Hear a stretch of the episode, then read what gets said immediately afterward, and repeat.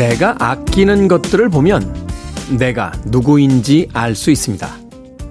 책상 서랍 깊숙이 넣어놓고 1년에 한 번도 잘 꺼내지 않는 물건. 옷장 가장 좋은 자리에 걸려서 누군가의 결혼식장에나 입고 갈 때까지 손대지 않는 옷. 그 아끼는 물건들의 기준은 무엇인가요? 비싼 가격? 오랜 추억이 담긴 이야기? 아니면 내가 좋아하는 색깔과 취향? 아마도 그 기준들이 내가 어떤 사람이며 어떤 삶을 살고자 하는지 말해줄 겁니다. 5월 21일 토요일 김태현의 프리웨이 시작합니다.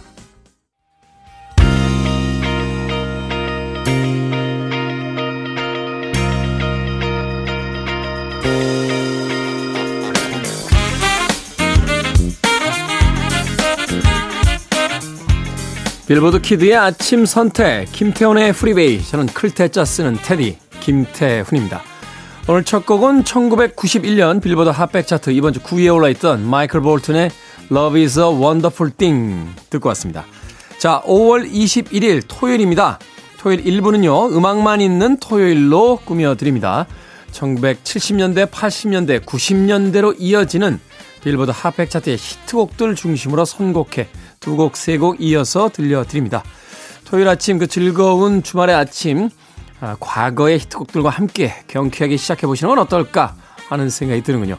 그리고 2부는요, 책 한 권을 읽어보는 시간이죠. 북구북구. 북칼럼니스트 박사씨, 북튜버 이시안씨와 함께 오늘은 또 어떤 책을 읽어볼지 잠시 후에 만나봅니다. 자, 청취자분들의 참여 기다립니다. 문자번호 샵 1061, 짧은 문자는 50원, 긴 문자는 100원, 콩으로는 무료입니다. 여러분은 지금 KBS 2라디오 김태훈의 프리웨이 함께하고 계십니다.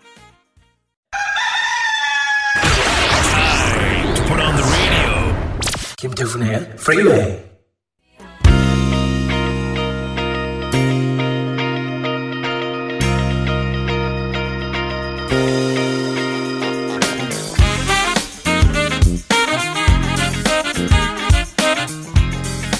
음악만 있는 토요일 세 곡의 노래 이어서 듣고 왔습니다. 1970년대 히트곡들이었죠. 1978년도 빌보드 핫백 차트 이번 주 8위에 올라있던 제퍼슨 스타쉽의 Count on Me 이어진 곡은 1971년도 역시 같은 차트 이번 주 8위에 올라있던 링고스타의 It Don't Come Easy였습니다. 그리고 마지막으로 이어진 곡은 1975년도 빌보드 핫백 차트 이번 주 4위에 올라있던 카펜터스의 Only Yesterday까지 세 곡의 음악 이어서 듣고 왔습니다. 김태형님, 테디, good morning입니다. 아이들은 왜 휴일에 일찍 일어날까요? 하셨는데 학교 안 가도 되니까요. 눈이 번쩍번쩍 띄어지죠. 하기 싫은 일이 있을 때는 눈이 안 떠지다가 하고 싶은 일이 있을 때는 눈이 번쩍 떠지는 법입니다. 우리도 예전 생각해보면 소풍날 늦잠 자는 아이 거의 없잖아요. 엄마가 일어나! 라고 했을 때 그냥 학교 가는 날이면 아, 5분만 하면서 짜증을 부리던 아이들도요. 소풍 가는 날은 일어나! 라고 한마디만 하면 벌떡 일어납니다. 오늘 김밥 쌌어! 하면서 이제 부엌으로 달려오기 시작하죠. 아이들이 휴일에 왜 일찍 일어날까요? 김태형님, 한 번쯤 그 아이들 잘 살펴보십시오. 뭔가 하고 싶은 일이 있지 않나 하는 생각이 드는군요. 5132님, 테디 3개월째 주말 근무 중입니다. 산속 현장에서 일하고 있는데 가족들이 너무 보고 싶네요. 그래도 아침 일찍 산에서 콩으로 프리웨이 들으며 힘냅니다. 하셨습니다. 3개월째 주말 근무 중이시면 그럼 3개월 동안 집에 못 가셨다는 이야기예요?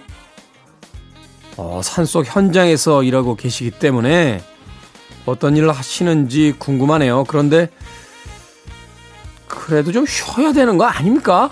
어, 가족들이 있는 집까진 가지 못한다 할지라도 어, 주말에 하루 정도라도 시간을 내서 쉬어야 되는 게 아닌가 하는 생각이 듭니다.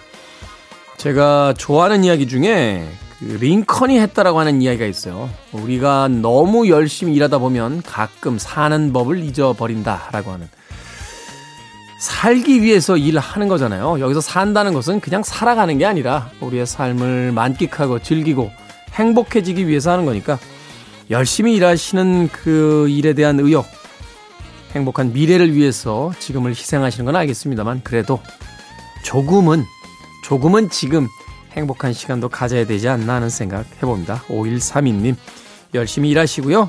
가끔은 쉬십시오. 4992님, 가장 감수성 예민했던 시절인 80년대 음악들 듣고 있으면 울컥해집니다. 그때가 좋기만 했던 것도 아닌데 말이죠. 그래서 테디랑 프리웨이한테 너무 고마워요. 오래오래 함께 했으면 합니다. 하셨습니다. 옛날 음악들 듣다 보면 이제 떠오르는 장면들이 있죠. 아, 롤러스케이트장에서 들었던 음악들도 있고요.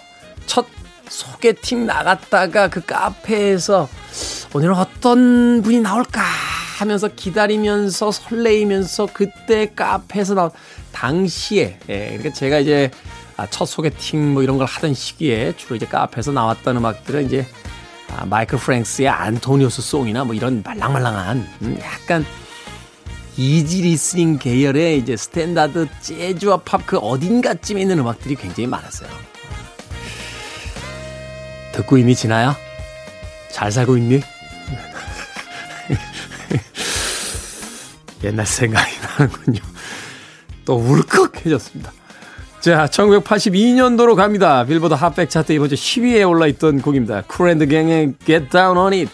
그리고 80년 역시 같은 차트 이번 주 7위에 올라있던 브로더스 존슨의 스톰프까지 두 곡의 음악 이어집니다.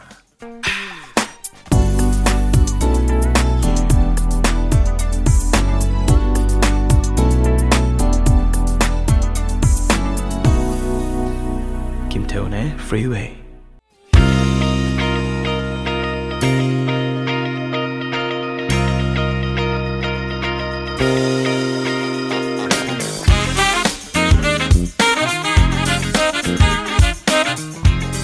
빌보드 kid의 아침 선택 KBS 2라디오 김태훈의 프리웨이 음악만 있는 토요일 함께하고 계십니다. 두 곡의 음악 이어서 듣고 왔죠. 1990년대의 히트곡들이었습니다.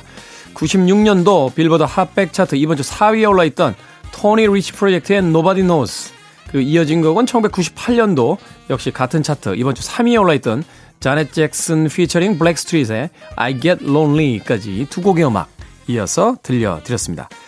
차영숙님 인터넷으로 산 옷이 살짝 작은데 바꾸자니 너무 귀찮아서 고민이 됩니다.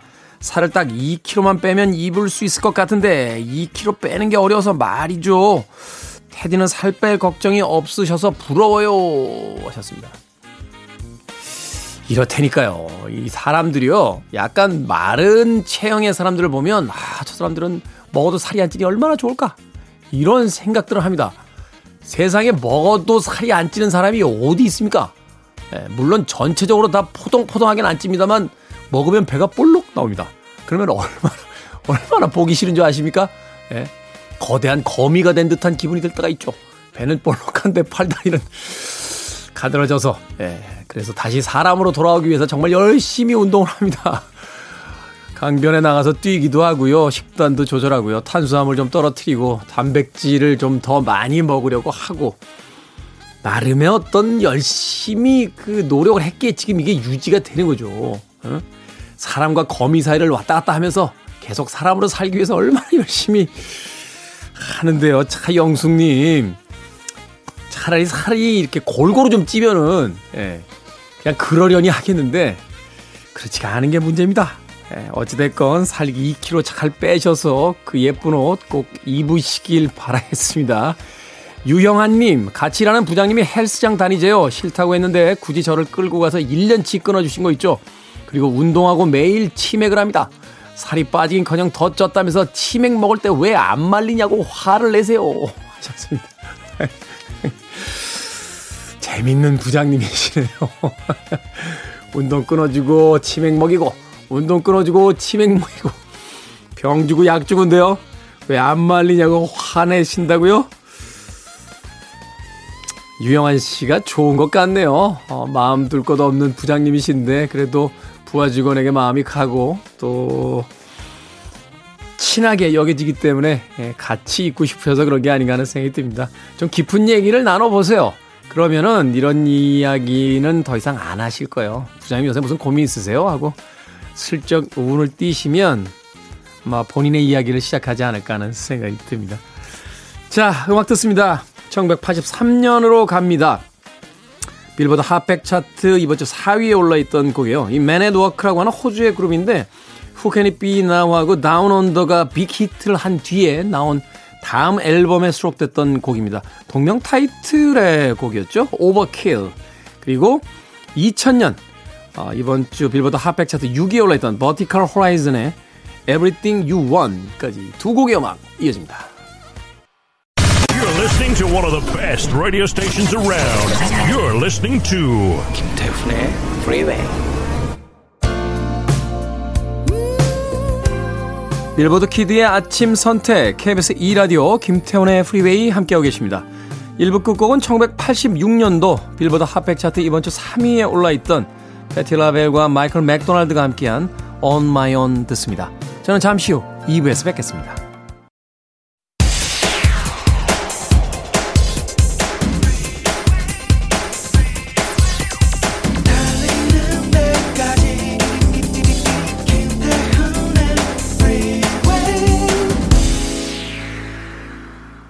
김태훈의 프리웨이 5월 21일 토요일 2부 시작했습니다. 산타나 featuring The Product G&B의 Maria Maria 듣고 왔습니다.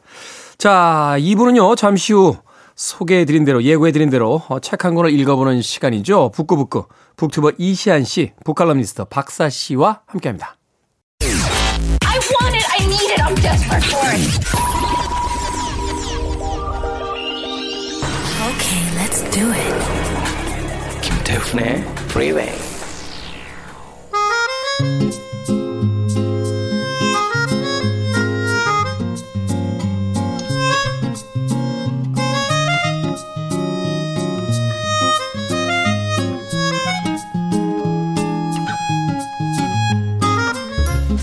대충 들으면 누가 말을 제일 많이 하나 경쟁하는 것 같지만 자세히 들어보면요. 통찰과 지성이 가득한 시간입니다. 북구북구 북튜버 이시안 씨, 북칼럼니스트 박사 씨와 함께합니다. 안녕하세요. 네, 안녕하세요. 반갑습니다. 네. 아, 저희는 경쟁하지 않습니다. 아, 무슨 말씀이세요, 진짜. 네, 전- 경쟁이라뇨. 전혀, 전혀, 네. 네.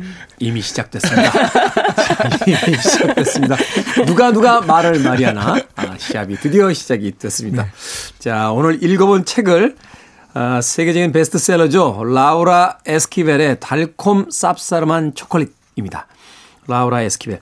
사실은 이 남미 쪽의 아티스트들 또 뭐 작가들 우리나라에게 그렇게 많이 알려지지는 않은 것 네. 같아요. 네, 네. 그러다 보니까 달콤 쌉싸름한 초콜릿은 한 번쯤 들어봤다, 뭐 영화도 보셨다 하시는 분들 계시겠습니다만 이 이름 외우기 자체가 좀 힘들다 보니까 그렇죠, 그렇죠. 라우라 에스키벨에 대해서 아는 분들 그렇게 많지 않을 것 같은데 네. 작가 소개를 좀 해주시죠. 네. 라우라 에스키벨이 별 유명하지 않은 이유는 사실 뭐 마르케스나 보르헤스 같은 경우는 많이 들어보셨겠지만 네. 이 국내 그렇게 소개된 작품들이 많지는 않습니다. 이 원래 라우라 도, 에스키벨 같은 경우. 동화 작가나 어린이 극 뭐 이런 것들을 주로 네, 해서 네, 맞아요, 네. 맞아요. 그 1950년 멕시코 시티에서 태어났고요. 원래 직업이 유치원 교사였어요. 네. 그런데 글을 쓰기 시작한 이유가 이 아동극 워크숍을 해야 되는데 적당한 대본을 찾을 수가 없는 거예요. 그래서 아 그럼 내가 쓰지 뭐 하고 쓰기 시작한 게 이제 글을 쓰기 시작한 그 이유입니다. 쓰다 보니까 거기서 멈추지 않고 이 아동 소설과 영화 시나리오까지 분야를 넓히는 셈이에요. 음, 네. 그리고 오늘 소개할 이 작품은 첫 번째 장편 소설인데요. 이것도 원래는 영화 시나리오를 쓸 예정이었다고 합니다. 그런데 주변에서 아 영화가 그렇게 쉽진 않겠다 뭐 이런 얘기들을 하니까 거기에 이제 소설로 형식을 바꿨던 거죠. 근데 이 작품은 정말 세계적인 베스트셀러가 되면서 결국 영화화가 됐는데요. 이 각색은 본인이 맡고 감독은 전 남편인 알폰소 아라우 감독이 맡았어요. 네. 그이 영화도 상당히 인기가 있었습니다. 그 멕시코에서도 상을 많이 받았고요. 전미 비평가 협회에서 최우수 외국어 영화상을 받기도 했어요. 영화 개봉했을 때 저도 기억이 나는데 이 당시만 해도 남미 영화, 라틴 영화 이렇게 많이 소개가 되지 않았거든요. 근데 네. 평론가들 사이에서 그 영화 봤어? 라고 하는 이야기를 한마디 이, 할 정도로 네. 그 영화 봐. 나쁘지 않아. 좋아. 라고 하는 평이 나왔던 어, 그런 영화였던 걸로 저도 기억이 됩니다. 네, 네. 이후에도 사랑의 법칙, 은밀한 만찬, 부엌의 철학, 뭐 불가사리, 휘몰아친 사랑, 뭐 이런 작품들을 써냈고요. 이 전 남편이었던 감독과는 이혼을 하고 하비에르 발데스와 결혼을 했지만 영화 시나리오도 뭐 여전히 작업을 하고 있다고 합니다. 음, 그렇군요. 말하자면 유치원 교사로서 출발을 해서 네. 어, 소설과 이제 영화의 각본까지 자신의 활동 영역을 어, 굉장히 많이 넓혀낸 그런 작가다. 유치원 교사라고 하기에는 음, 일종의 막장극을 썼기 때문에 그 유치원 교사를 하면서 억눌렀던 어떤 자신의 욕망을 여기서 터트린 게 아닌가라는 생각이 들죠. 예. 어, 박사 씨 지금 눈빛을 보셨습니까? 맞아 보기가 반짝반짝하면서. 두려울 정도로 어, 찾았다. 반짝반짝하면서 그런 밑에. 그 이야기는 조금 이따가 나눠보도록 하고 자 줄거리 좀 소개를 해주시죠.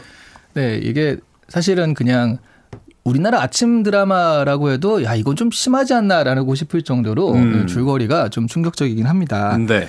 주인공이 티타라는 그 여자인데요. 이 막내딸로 태어나요. 어떤 집안에 네. 마마 엘레나가 이제 그 집안의 가모장적 그 강력한 중앙 집권 체제를 갖고 있거든요.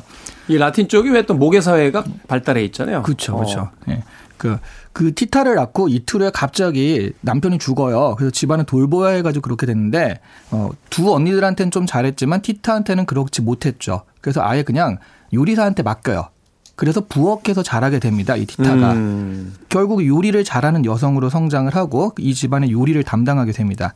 문제는 이 집안의 전통이 뭐 이런 전통이 있는지 모르겠지만 막내딸은 어머니가 죽을 때까지 결혼을 하지 못하고 어머니 옆에서 수발을 들어야 한다는 거예요. 그러니까 말하자면 이제 어머니를 부양하는 의무를 네. 가지고 있다. 결혼하면 이제 다른 그 분가를 해서 나가야 되니까. 네.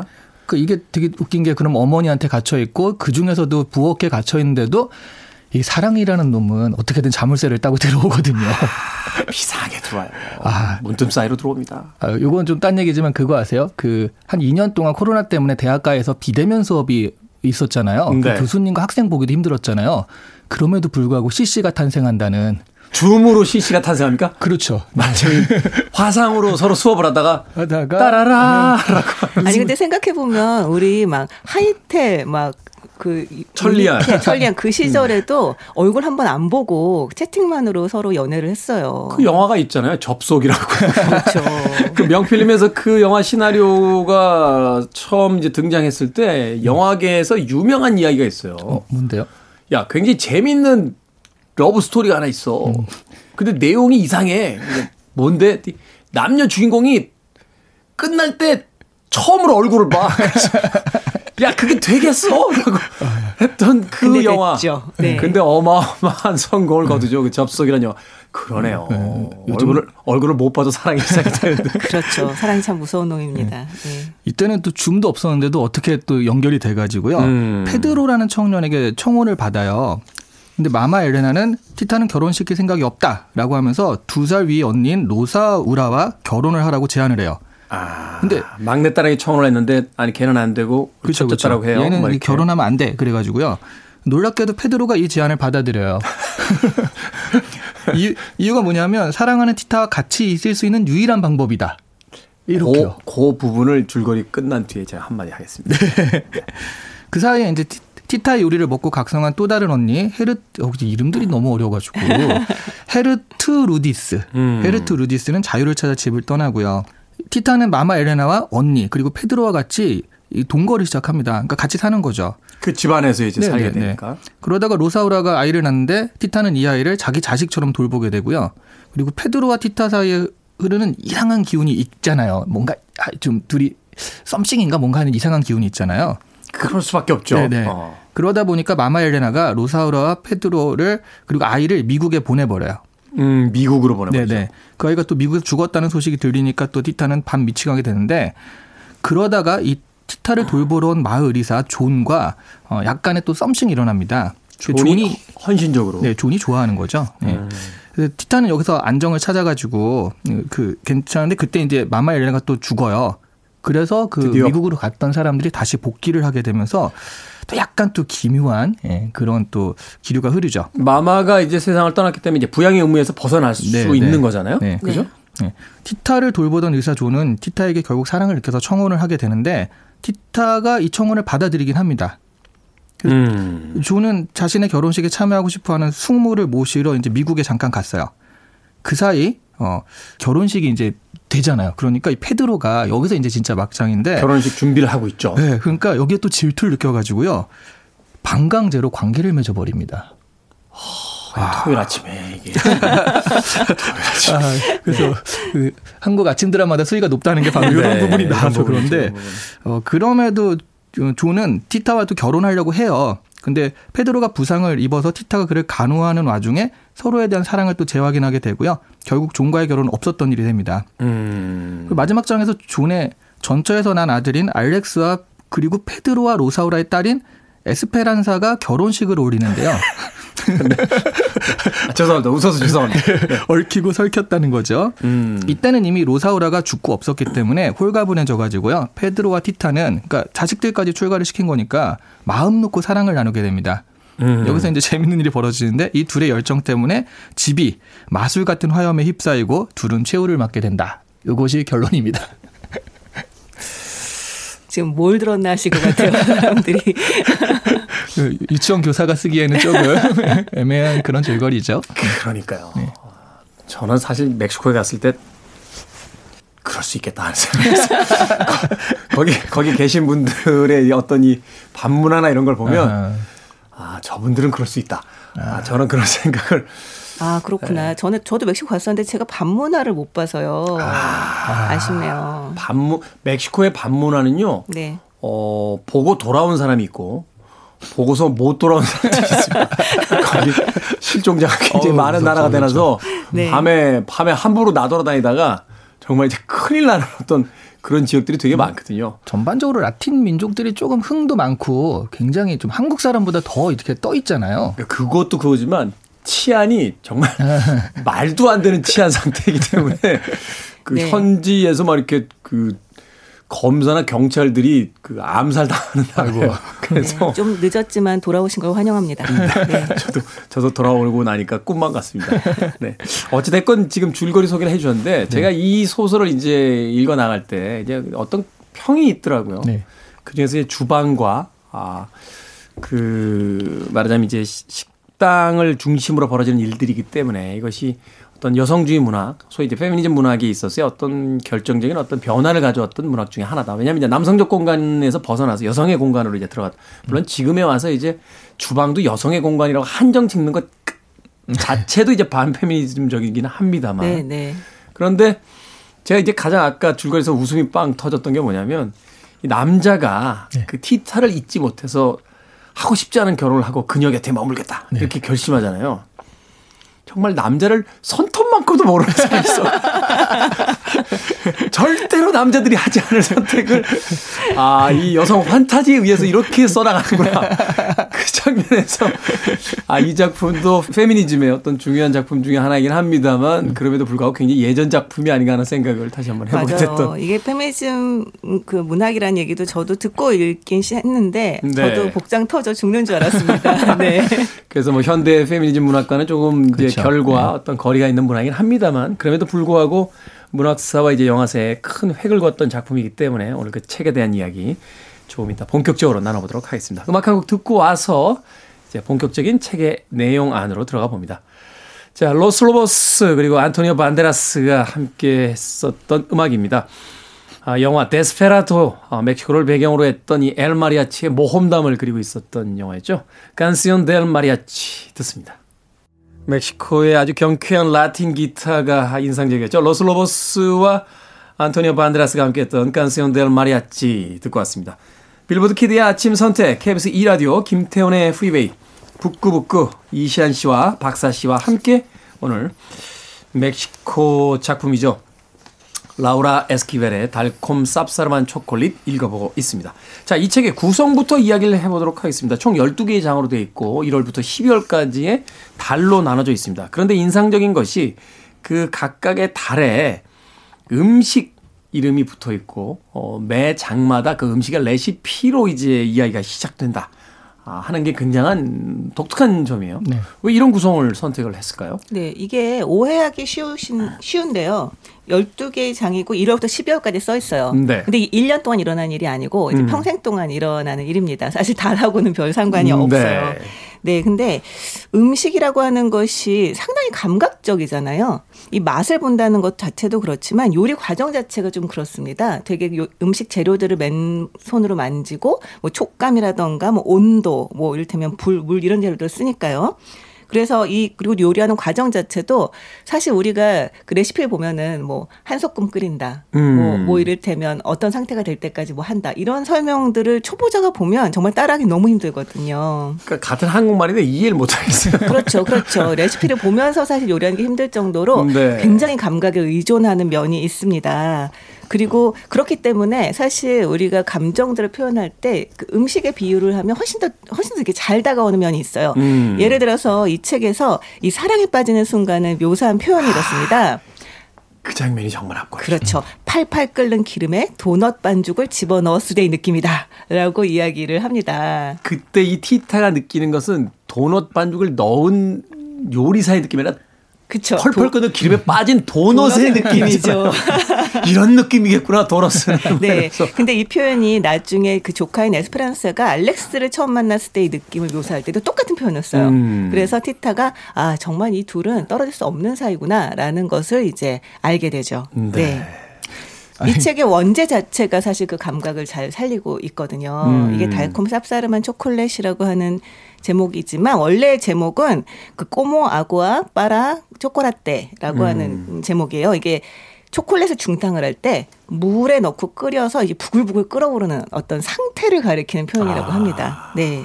그래서 이 더 이상 참을 수 없는 심리, 어떤 음. 더 이상은 견딜 수 없는 상황 뭔가 이런 끓어오르고 거를 네, 네. 그 열정이 터지기 직전의 어떤 상태. 네, 그런 걸 표현하는 그런 거죠. 제목이 사실은 뭐 끈- 끈적끈적한 상태인데 여기서는 그 느낌이 우리는 이제 잘 모르잖아요. 이 어감을. 근데 약간 어 야한 상태 같은 그런 느낌이래요. 사실은 이 식욕이 성욕하고 연결이 되어 있잖아요. 네, 네. I am love인가요? 거기서도 그 이 여자 주인공이 어떤 사랑에 빠지는 상태에서의 어떤 요리를 하는 그 장면이 굉장히 에로틱하거든요. 어. 그래서 이런 끈적끈적한 초콜릿이 우리로 치면 뭐 깊고 끈적끈적한 밤의 그런 끈적끈적함 음, 이런 아. 느낌의 그 제목이어서 아우, 토요일 아침부터. 아니 이런 내용을 지금 이 막장 내용을 갖고 오셔가지고 그, 래서 사실은 그런 부분부터 시작해서 이거는 사실은 성욕과 식욕이 조합된 음. 그러니까 지금 왜 이렇게 음식으로 하느냐라고 했는데 그 말씀하셨듯이 가장 원초적인 두 가지 욕구인 거잖아요. 그렇죠. 인간의 어떤 그 생존과 네. 아, 어떤 그 유지의 가장 기본적인 어떤 본능이잖아요. 그것이 이렇게 잘 조합된 거는 거의 처음 본 것 같아요. 그 음. 여러, 여러 음식에 관한 뭐 소설이나 영화도 있었지만 레시피를 얘기하다가 갑자기 그런 것들이 내용으로 연결되다가 다시 음. 음. 식에 대한 얘기가 나오고 하면서 이게 어디서부터가 이게 레시피고 뭔지 모를 정도로 너무 잘 유기적으로 결합돼 가지고 이 두 가지 욕망이 잘 결합된 그런 소설이라고 생각을 해요. 네, 네. 이 저자가 굉장히 요리를 잘 아는구나 싶은 생각이 드는 게 사실은 정말로 그때 그때 나오는 요리하고 그 상황하고 굉장히 좀 잘 맞아떨어지는 부분이 있어요.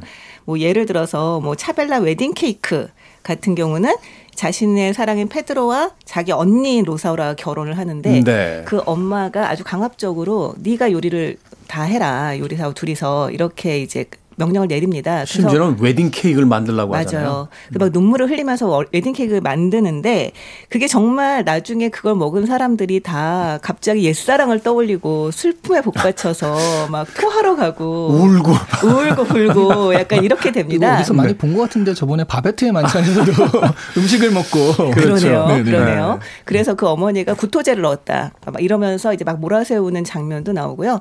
여기서 가장 이제 압권은 어떻게 보면 그 장미꽃잎을 곁들인 메추리 요리를 네. 만드는 장이에요. 이 장에서 페드로가 티타한테 장미를 선물을 하는데 음. 그 장미를 티타가 너무나 소중하게 딱 끌어안는 걸 보고 그 엄마가 갖다 버리라고 합니다.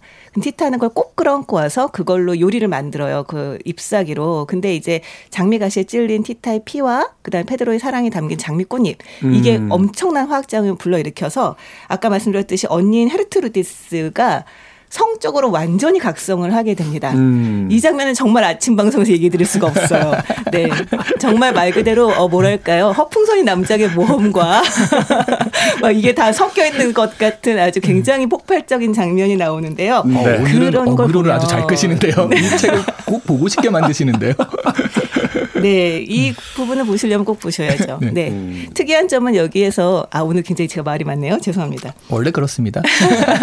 특이한 점은 6월에가 6월이 사실은 어떤 음식이 아니고 성냥 반죽을 만드는 그렇죠. 유일하게 나오잖아요. 유일하게 음식 이름이 그 아닌 것 같은 맞아요. 음. 하지만 이것도 결론적으로 말을 하면 그걸 먹습니다. 그러니까 성냥. 그래서 제가 그러니까? 약간 갸우뚱했던 게 음식 이름이 아닌데 하는데 읽어보면 먹네. 그렇죠. 결국은 다 먹습니다. 네. 그래서 아쉬운 게 이거 같아요. 그러니까 이 음식에 대해서 우리가 잘 알고 문화적 의미가 있을 거 아니에요. 그걸 알면은 훨씬 더 이 소설의 의미가 다가올 것 같은데. 맞아요, 맞아요. 예를 들어 뭐 우리로 치면은 그 김치찌개를 먹었다. 그다음에 평양냉면을 먹었다. 이런 것들이 사실은 어떤 의미가 있을 거 아니에요. 그렇죠. 그런 걸 모르기 때문에 멕시코 음식이나 이걸 모르기 때문에 그런 점 좀 아쉽더라고요. 사실 이제 그런 문화적인 이해가 있어야 말하자면 그 예를 들어서 우리나라 문학 작품에서 어 이렇게 쓸 수 있는 거죠. 어, 나는 몇십 년 만에 고향으로 돌아왔고 어, 된장찌개를 한 그릇 앞에 놓은 채 눈물이 쏟아졌다. 뭐 이러면 우리에게 된장찌개라는 건 사실은 엄마가 집에서 정말 맛있게 해주던 거 아니면 그 동네 어귀의 어느 음식점에서 어, 허기를 달래기 위해서 먹었던 가장 소박한 음식 뭐 이런 거잖아요. 그러니까 그 음식에서 오는 어떤 뉘앙스 때문에 느낌을 확 살리게 되는데 사실은 읽어 나가면서도 이 멕시칸 요리에 대한 이해가 그렇게 많지는 않다 보니까 네. 그러니까 그 우리 딱 정확하게 그게 있잖아요. 운수 좋은 날. 현진건의 음, 운수 좋은 음. 날에 되게 운수가 좋아서 마지막에 그 와이프가 먹고 싶어 하던 설렁탕을 사가지고 갔는데 이제 죽어 있어가지고 와이프가 죽어 있죠. 이걸 사왔는데 왜 먹지를 못하니 하는데 그 설렁탕이라는 음식과 너무 잘 어울리는 그런 장면이잖아요. 음. 그때 뭐 먹고 싶었던 스테이크를 사다 줬는데 못 먹었다 이러면 약간 그 떨어지는데 맞아요, 맞아요. 그래서 음식과 이런 어떤 내용들이 정말 잘 조합이 되면 와 이거는 진짜 그 뭔가 감동을 자아내는 그런 소재가 되는 것 같아요. 그러니까 얼마 전에 나와서 굉장히 좋은 평가를 받고 있는 그 시인 백석의 그 국수. 국수. 그- 그거 하나만 가지고 만든 그림책이 있거든요. 네. 근데 정말 그거는 그 국수의 슴슴함, 그 국수에 대한 우리 감각, 그 힘을 가지고 한 권이 굉장히 완성도 있게 음. 이제 진행이 됩니다. 그런데 그걸 봄, 지금 이 얘기를 하다 생각났는데 이게 정말 해외 번역이 되면 이해를 못할 수도 있겠다. 겨울밤에 먹는 국수의 맛을 이제 그 생각이 드네요. 그렇죠. 사실은 이제 그 음식이라는 것이 단순한 요, 어, 요리 하나가 아니잖아요. 거기 담겨져 있는 어떤 문화적 의미 또 그 공간과 어떤 역사가 가지고 있는 어떤 그 뉘앙스 이런 것들을 다 그 이해할 수 있어야 비로소 이제 이해하게 되는 것인데 그런 것들이 조금 아쉽긴 합니다만 그리고 취향도 있는 것 같아요. 그럼 냉면 하나를 봐도 비냉을 좋아하니 물냉을 좋아하니 평양냉면을 좋아하니. 평양냉면 좋아하니 어떤 걸 좋아하냐에 따라서 아 그 사람은 어떤 사람이구나 대충 이런 것도 좀 알 수 있잖아요. 부먹과 찍먹은 아직도 논쟁 중입니다. 아직도 논쟁 중이고 아직도 팽팽하게 네. 서로의 의견을 양보할 생각이 없는 사람들이 양쪽에서 싸우대고 있으니까. 그렇죠. 음식이라는 건 바로 그런 것이 아닐까. 어, 조금 다른 이야기긴 합니다만 그래서 많은 사람들이 사랑에 실패하고 나서 그 갑자기 폭식에 빠지게 되는 게 그 의사분들의 분석에 따르면 이 사랑에 실패를 하고 나서 느끼게 되는 상실감을 뇌는 허기로 잘못 착각하게 되는 경우가 있대요. 이게 식욕과 성욕 같은 것들이 연결되어 있기 때문에 그래서 깊은 상실감에 빠져 있을 때 아니 밥맛도 없다라는 게 일반적인 생각일 텐데 왜 이렇게 많이 먹어라고 하는데 그게 이 상실감을 뇌가 식욕으로 착각하게 되면서 위에 이미 음식이 차 있는데도 계속해서 사람들에게 뭘 먹게 만드는 그런 일을 만들기도 한다라고 합니다. 그런 의미에서 이 책에서 나오는 이제 요리들이 단순한 어떤 소재로서만 존재하는 게 아니라 이 이야기 이제 어, 주제로서 또 상징으로서 어, 존재한다는 걸 알 수 있는 대목이 아닌가 하는 생각이 들었습니다. 음악 한 곡 듣고 와서 어, 또 다른 이야기 나눠보도록 하겠습니다. 달콤 쌉싸름한 초콜릿에 어울릴만한 곡이 이 곡이 아닐까 하는 생각이 들었어요. 인디아 아리 featuring 뮤직 소울차일드의 Chocolate High 듣습니다.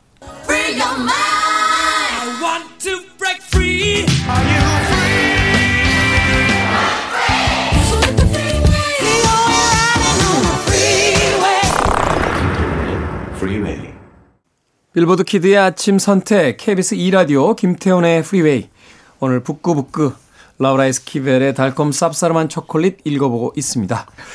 자, 이 라우라 에스키벨의 달콤 쌉싸름한 초콜릿 이 인물들에 대해서 알아보죠. 이 티타와 두 명의 남성이 이제 중심을 이룹니다. 아, 사랑했지만 형부가 돼버린 페드로 그리고 자신에게 많은 사랑을 주지만 아, 결국 옛 연인을 잊지 못한 아, 그래서 그 남자의 사랑을 온전히 받아들일 수 없는 자 브라운, 존 브라운이라는 예, 두 명의 남자가 등장이 되는데 이 관계와 이들의 사랑에 대해서 우리가 좀 읽어볼 만한 것들이 있다면 어떤 것이 있을까요? 일단 정말 남자는 다 쓸데없다는 걸 알 수 있습니다. 아 진짜 이둘중 이렇게 편을 가르는? 그런 발언은 좀. 곤란합니다. 네. 어, 떤 남자는 이런 남자도 있다. 뭐 그런 정도. 네. 진짜 둘 다 딱 포기하고 그냥 유명한 레스토랑이나 차렸으면 딱 좋겠다라는 생각을 하면서 봤어요. 저는. 그래서 한 명은 떠나고 한 명은 불타 불이 타잖아요. 그렇긴 하네요. 네, 네. 근데 참 옛날부터 이런 나쁜 남자한테 끌리는 심리 음. 이런 게 좀 있는 것 같아요. 근데 저는 여기 이상형의 남자를 찾았어요. 누구죠? 이, 어, 트레비뇨 상사라고 기억 안 나시죠? 네. 네. 아, 그런 분이 여기 나와요? 네, 그 헤르트로디스가 그 둘째 언니가 아, 네, 예. 둘째 언니가 사실은 굉장히 이제 막 그 엄청나게 불타오르면서 집을 떠나잖아요. 떠나면서 혁명군 장교하고 이제 사랑에 빠지게 됐다가 헤어져서 사창가에서 있다가 다시 혁명군에 합류해서 결국은 장군까지 됩니다. 음. 굉장히 아주, 아주 정말 혁명적인 어떤 모습을 보여주죠. 그런데 이 헤르트로디스를 정말 사랑한 남자가 있었던 거예요. 영원히 사랑한 남자.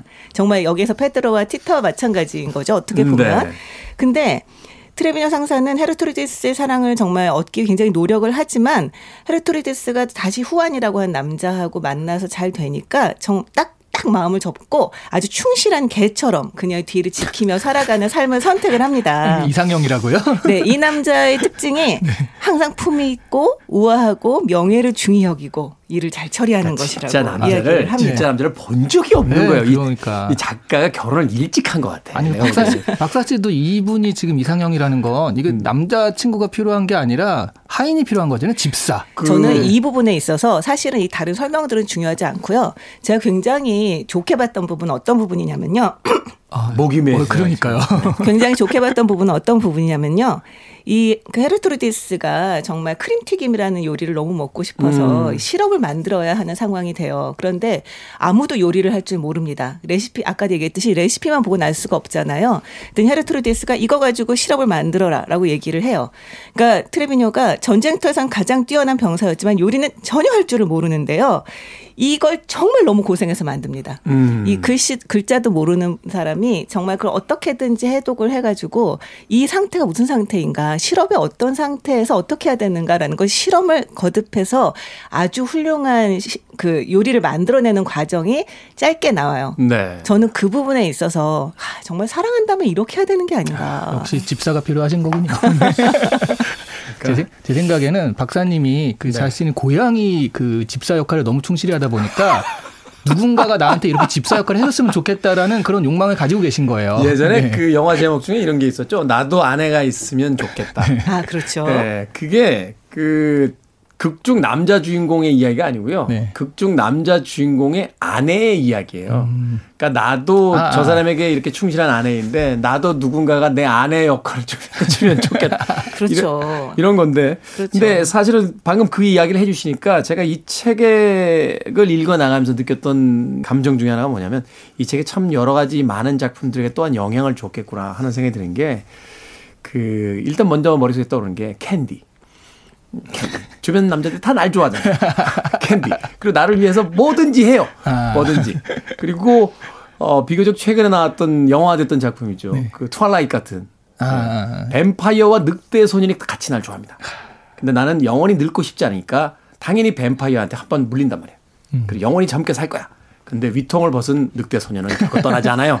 옆에서 계속 뱅뱅 돌면서 이 여자에게 무슨 일이 있을 때마다 나타나서 아무런 대가 없이 도와주고 갑니다. 네. 저희끼리는 바보 아니냐? 라고 하는데 사실 뭐 남녀를 막론하고 한 명을 고르라면 저는 티타죠. 사실은. 그래서 점점 로맨스 장르가 아니라 판타지 장르로 가는 것 같은 그런 느낌이 들죠. 근데 사실은 그것이 의미가 있는 것 같아요. 이 책에 쓰여졌던 것이 이제 20세기 초반 음, 정도 되는 이제 시기였고 이제 멕시코라고 하는 곳이 사실은 지금도 그렇습니다만 어떤 성평등에 있어서 당시에 어떤 남성 중심의 사회에서 과연 여성들의 인권이 어느 정도나 그 지위를 가지고 있었을까?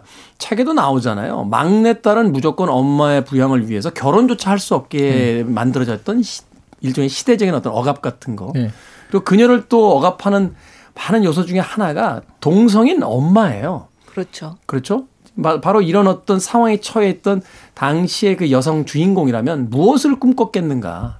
거기에 대한 생각을 한번 하고 난 뒤에는 사실은 이 정말로 존재하지 않을 것 같은 판타지 같은 이 소설이 비로소 이제 왜 여성들에게 인기를 얻게 됐는지에 대해서 다시 이제 이해가 되기 시작하는 부분이었거든요. 그리고 또 하나 이 소설을 해석할 때 어떤 시각이 있냐면 이 소설의 배경이 그 멕시코가 독재자 포르피리오 디아즈가 33년간 다스렸던 시기래요. 음. 그러니까 이 마마 엘레나가 딱 이 독재자의 은유라는 거죠. 그렇군요. 언론을 통제하고 포갑적인 정치를 하는 딱 그 시기에 마마 엘레나가 겹쳐지면서 그런 거에서 이제 어떤 감정적인 해방 이런 것들을 좀 같이 볼 수가 있기 때문에 사회적인 의미도 있다라고 얘기를 하더라고요. 네. 이 티타가 계속 처음에는 엄청나게 수동적인 모습을 보여주거든요.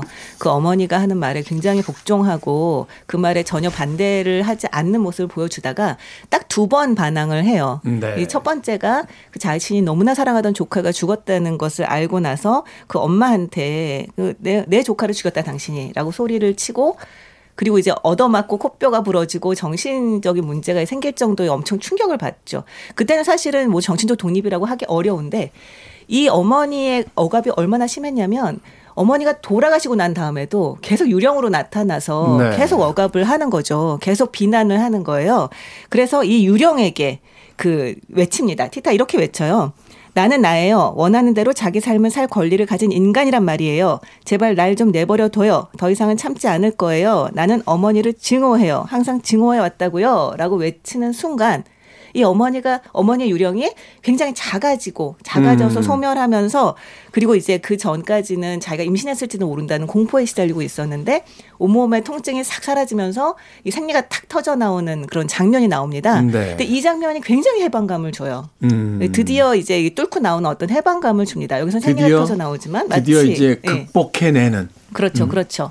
그러니까 이런 해방감이 사실 말씀하신 것처럼 그 당시 어떤 독재나 독재 혹은 예를 들면 여성에 대한 억압 이런 것들을 뚫고 나오는 해방감을 대리 간접적으로 주었던 게 아닌가. 사실은 생각이 이제 들어요. 이 독재 정부 시절 특히나 이제 포악한 어떤 공포 정치를 하는 그 시대의 이 문화를 보면요. 검열을 굉장히 강하게 해요. 사실은 어떤 검열을 하냐면 사회적인 어떤 비판이라든지 혹은 뭐 어떤 지적인 탐구 이런 것들을 굉장히 억압을 하고 유일하게 열어주는 게 하나 있어요. 그게 바로 에로입니다. 맞아요. 그래서 이 독재 정치 시대에는 에로물들이 굉장히 많이 쏟아지거든요. 1982년도에 우리나라에 어떤 에로의 붐을 만들었다고 하는 그 에마 부인이라는 작품이 있는데 이걸 우리는 성의 영어로만 이해를 하죠. 근데 당대의 이제 그 영화 감독들이라든지 평론가들과 이야기를 나눠보면 만들 수 있는 영화가 그런 것밖에 없었다. 근데 그 영화의 대부분의 주제가 이 줄거리가 뭐냐면 뭔가 억압되어 있던 여성이 그 억압을 해결하기 위해서 막 몸부림치는 그런 이야기거든요. 그걸 일종의 남성의 환타지라고 볼 수도 있겠습니다만 당대 예술가들이 가졌던 어떤 그 답답함, 얘기하고 싶지만 표현할 수도 없고 뭔가 세상에 외칠 수도 없는 것. 그것을 이제 성애로 만들었던 작품. 그 중에 이제 대표적인 게 바로 감각의 재움 같은 그런 작품이 바로 그런 작품이 아니었나 하는. 그래서 그런 시절에 나온 작품들이 메타폰, 그 은유가 되게 발달하고 그렇죠. 지금 보면 문학적으로 굉장히 의미가 있는 작품들이 많잖아요. 근데 사실 검열하시는 분들은 잘 모르니까 괜히 이상한 야하구만. 네, 그런- 그런 정도만 네. 이거 끝나고 나면 저희 방송 최대로 많은 분들이 이 책을 찾아 읽으시지 않을까 하는 생각이 듭니다. 도대체 무슨 책인데 이래? 야하기도 한데 의미도 있단 말이야? 뭐 이런 느낌의. 그러니까요. 사실 그래서 이 성에 관한 문제는 이제 정치와 연결시키게 되는 이 네. 종속의 개념도 생기고 막 이러기 때문에 여러 가지 이야기들이 있죠. 그래서 깔깔거리면서 시작을 했습니다만 또 읽다 보니 이 멕시코라고 하는 어떤 특수한 공간과 역사 속에서 이 달콤 쌉싸름한 초콜릿이 어떤 의미를 가지고 또 당대에 읽히고 또 해석이 되어 왔는지를 다시 한번 어, 생각해 보게 됩니다. 자, 두 분의 한 줄 추천사 들으면서 마무리하도록 하겠습니다. 점점 이제 좀 더워지고 있잖아요. 그 더워지면 식욕이 떨어졌을 때 읽어보시면 식욕이 그 올라오는 특히 음. 다른 건 몰라도 멕시코 음식을 정말 한번 먹어보고 싶은 적어도 타코라도 먹어보고 싶은 책이 되실 겁니다. 멕시코는요 길에서 파는 음식도 맛있어요. 너무 맛있습니다. 멕시코는 정말 요리 천국은 제가 가본 모든 나라 프랑스, 이태리 아니에요. 요리는 멕시코가 최고예요. 그리고 멕시코 음식이 맥주랑 제일 잘 어울리지 않아요? 맥주를 멕시코에서 먹지 않는 건 죄악이에요. 아, 지금 한 줄 추천사인데 그 뭔가 그, 그, 그 음식 그 주류 아, 지금- 예, 주, 네, 주류를 권유하는 그런 게 돼버리는데요. 한 줄 추천사 하고 있었죠. 아침 아. 아침부터 정신없네요. 네. 아니 저는 뭐 사실 이 책은 추천할 필요도 없을 것 같아요. 뭐 추천 안 해도 다 읽으실 것 같은데요. 뭐 배고플 때는 읽지 마세요. 네, 그 정도를 말씀드리고 싶습니다. 네. 배고플 땐 읽지 마라. 그만큼 우리 삶에 살아감에 있어 중요한 것이 무엇인지 이, 그 바로 가장 원초적인 것을로부터 출발해서 가장 높은 지점에 있는 이야기까지로 끌고 가는 놀라운 책이다라고 아, 정리를 해 주셨습니다. 자, 북구북구 오늘 라우라 에스키벨의 달콤 쌉싸름한 초콜릿 읽어봤습니다. 다음 주엔요, 우리나라 SF 문학에요. 김초엽의 단편, 우리가 빛의 속도로 갈 수 없다면 읽어보도록 하겠습니다. 북튜버 이시안 씨, 북칼럼니스트 박사 씨와 함께 했습니다. 고맙습니다. 네, 네, 안녕히 감사합니다. 계세요. 음악 한 곡 듣겠습니다. 멕시코의 에, 여성 가수였죠. 너무나 젊은 나이에 안타깝게 요절했습니다. 셀레나의 I Could Fall in Love 듣습니다.